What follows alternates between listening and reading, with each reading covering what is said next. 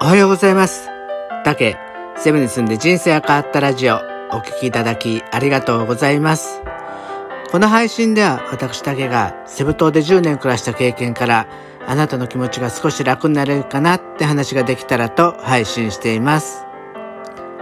セブンのことだけでなく日常で感じること、将来の夢や希望などちょっと元気になれるビタミン剤を目指しています。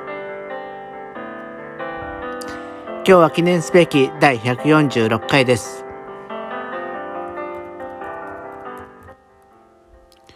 でね、今日は、まあね、この4月新しい期になって、もういよいよね、えー、新しい職場とか、えー、そういうところで働き出す方がたくさんいらっしゃると思うんですよね。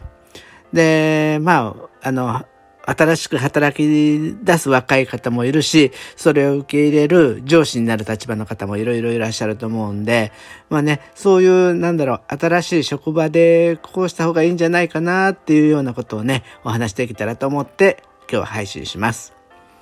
えっとね、まあ私はね、今どっちかというとその58歳だから、えー、若手新入社員だと、まあ20代前半なんで超ジェネレーションギャップがあるっていうような感じになるんですけどね。えー、私自身のね、観光省っていうのはなかなかね、そういう定期的な採用がないんで、えー、社員としてね、迎えるっていう人は本当に限られたりするんですけど、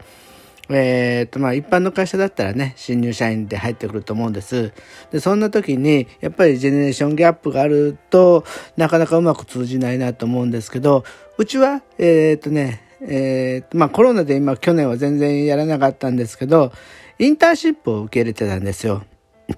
なので、学生ね、大学生の2回生、1回生、2回生、3回生っていう子たちが、えー、半年に一遍ぐらいね、1週間か2週間ぐらいね、えー、職場を体験するっていうことをしてたんで、その時の話をしようと思うんですけど、あ、ごめんなさい。えー、っと、去年、おととし、おととしかな。だから去年はコロナだったんで、えー、一昨年に、えー、受け入れた、えー、インターンの子で、えー、大学1回生で、えっ、ー、とね、空手部か空手サークルか、まあ、な、何しょう、大会での系で、で、えー、所属している女の子だったんですけど、まあ、ごつい感じじゃなくてね、本当におぼこくて、こんな子が本当に空手やるのっていうような感じだし、話すとのんびりほっこりするような感じだったんですけどね、えー、まあその子がね、えー、来て、えー、2日目の出来事だったんです。で、インターンでオフィスに来るとね、朝ね、えー、雑談をしていると、今日から家庭教師のアルバイト始めるんですって言って、そういうことを言っていて、まあその日はね、たまたまちょっと私たちがバタバタしてて、えー、インターンの子たちに、まあ仕事を、まあね、そんなに振り切れてなくて、ちょっとぼーっとする時間が、えー、多かったみたいだったんですね。で、夕方、ふとね、その子を見ると、あのー、家庭教師の予習をしてたんですよ。で、家庭教師の予習か、ちょっと、インターンシップに来て家庭教師の予習はどうかなって思ってる間にもう就業時間が終わって、ちょっと注意するタイミングを逃して、そのまま帰っちゃったんですね。で、また、私も、えー、余計なお世話というか、やっぱり注意しとく方が将来のためにもよいいよなってせっかくインターンに来て社会勉強してるんだからまあそれは NG だよっていうのを言った方がいいかなと思ってメールでその子に注意する文を送ったんですよ。自分としてはね、それなりにちょっと丁寧にわかりやすく書いたつもりだったんですけど、えー、翌日から来なくなりました。そして事務局からインターンを辞退するっていう連絡も入ったんですよね。なんかもったいなかったんですよね。その子ってやっぱりね、10人ぐらい面接に来て2人しかとあの受け入れられなかったんで、やっぱ5倍ぐらいの確率をね、えー、乗り越えて来てるのに、ね、2日目でもうやめちゃうの？みたいなそんな感じだったんですよね。まあね、あの、私もね、ちょっと至らなかったなって後で反省したのは、やっぱりその場で注意しなくて、後でメールをしたっていうような感じですよね。やっぱメールだと、やっぱりなかなか本当に真意が伝わらないっていうか、あの、非難してるようにやっぱり受け取られると、もうそれ以上前に進まないっていうような感じだったと思うんです。で、これは本当に私だけじゃなくて、他の旅行会社の人たちとも話しててもあの皆さんもおっしゃられるんですけど、やっぱりそのね、20代の若い人っていうのは、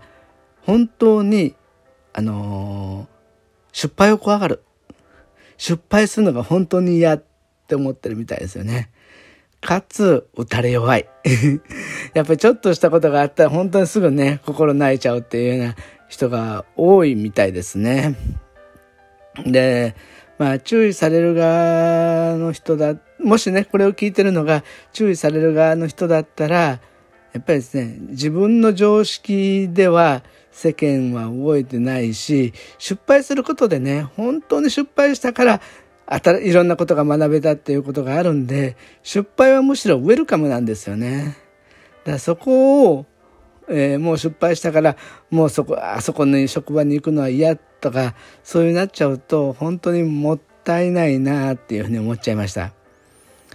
なので、私はそのことがあってから、あの、できるだけその場で、顔の表情とかね、声のトーンとかで、まあ、いくらでもね、あの伝え方っていうのは変えることもできるし、やっぱり NG なことは NG ってその場で言ってあげないと、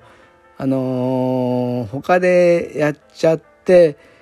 ね、何、な、なんで 誰も教えてくれないんだみたいなことになっちゃうと、その子はかわいそうだなって思っちゃうんで、まあやっぱりね、あのー、ちゃんとそのビジネスマナーっていうのは、えー、ちゃんと学ばないといけない。で、それはビジネスマンじゃないんだから最初は知らないんで、あの、失敗しても当然。だからそれを、えー、句に、あの、なんか恥をかいたとか、恥をかかされたとか、まあそういうふうなことじゃに思わないで、あの、一個学べたと思って、えー、受け入れてもらえると嬉しいなっていうふうに思ってます。で、注意する方も、本当に打たれ弱いから、あのー、ちゃんとなんかやっぱりね、あの、相手のせいにしちゃうとダメだと思うんですよね。そんなの打たれ弱いってダメだよ、こんなことじゃ世間やっていけないよなんていうのを言っちゃうともうそれ、それで終わりじゃないですか。それ以上もうどうしようもないじゃないですか。じゃなくて、やっぱり、あの、じっくり育てるには少しこっちも我慢して頑張って抑え、やらないといけない部分って出てくると思うんで、そこをしっかりね、えー、人を育てるっていうのは、やっぱりこっちも勉強だと思って、いろいろやるのがいいんじゃないかなっていうふうに思いました。なんかちょっと偉そうですいません。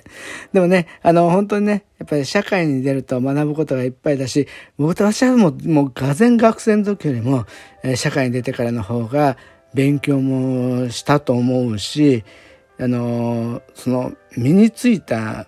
いろんなことっていうのはやっぱり社会人になってからの方が多かったと思うんでねまだまだこれからいっぱい学ぶことがあるんで若い人には頑張ってほしいなっていうふうに思ってます。はい、えー、っとね、えー、だんだんだんだん雨が降ってくるらしくて、えー、桜がね、散っちゃいそうです。まあ桜が散ったとね、えー、緑の葉がぐっと元気にね、いっぱい出てくるんで、本当に新緑の、えー、春が訪れるなっていうふうに思ってます。ちょはい。なんか、なんか、ごめんなさい。つまずいちゃいました。はい。じゃあ、あのー、今週はね、えー、今週ちょっとゆっくりしていただいて、月曜日からね、また会社の方、仕事の、えー、会社の方頑張ってください。はい。今日はお聞きいただきありがとうございました。えー、また明日も配信します。どうぞよろしくお願いします。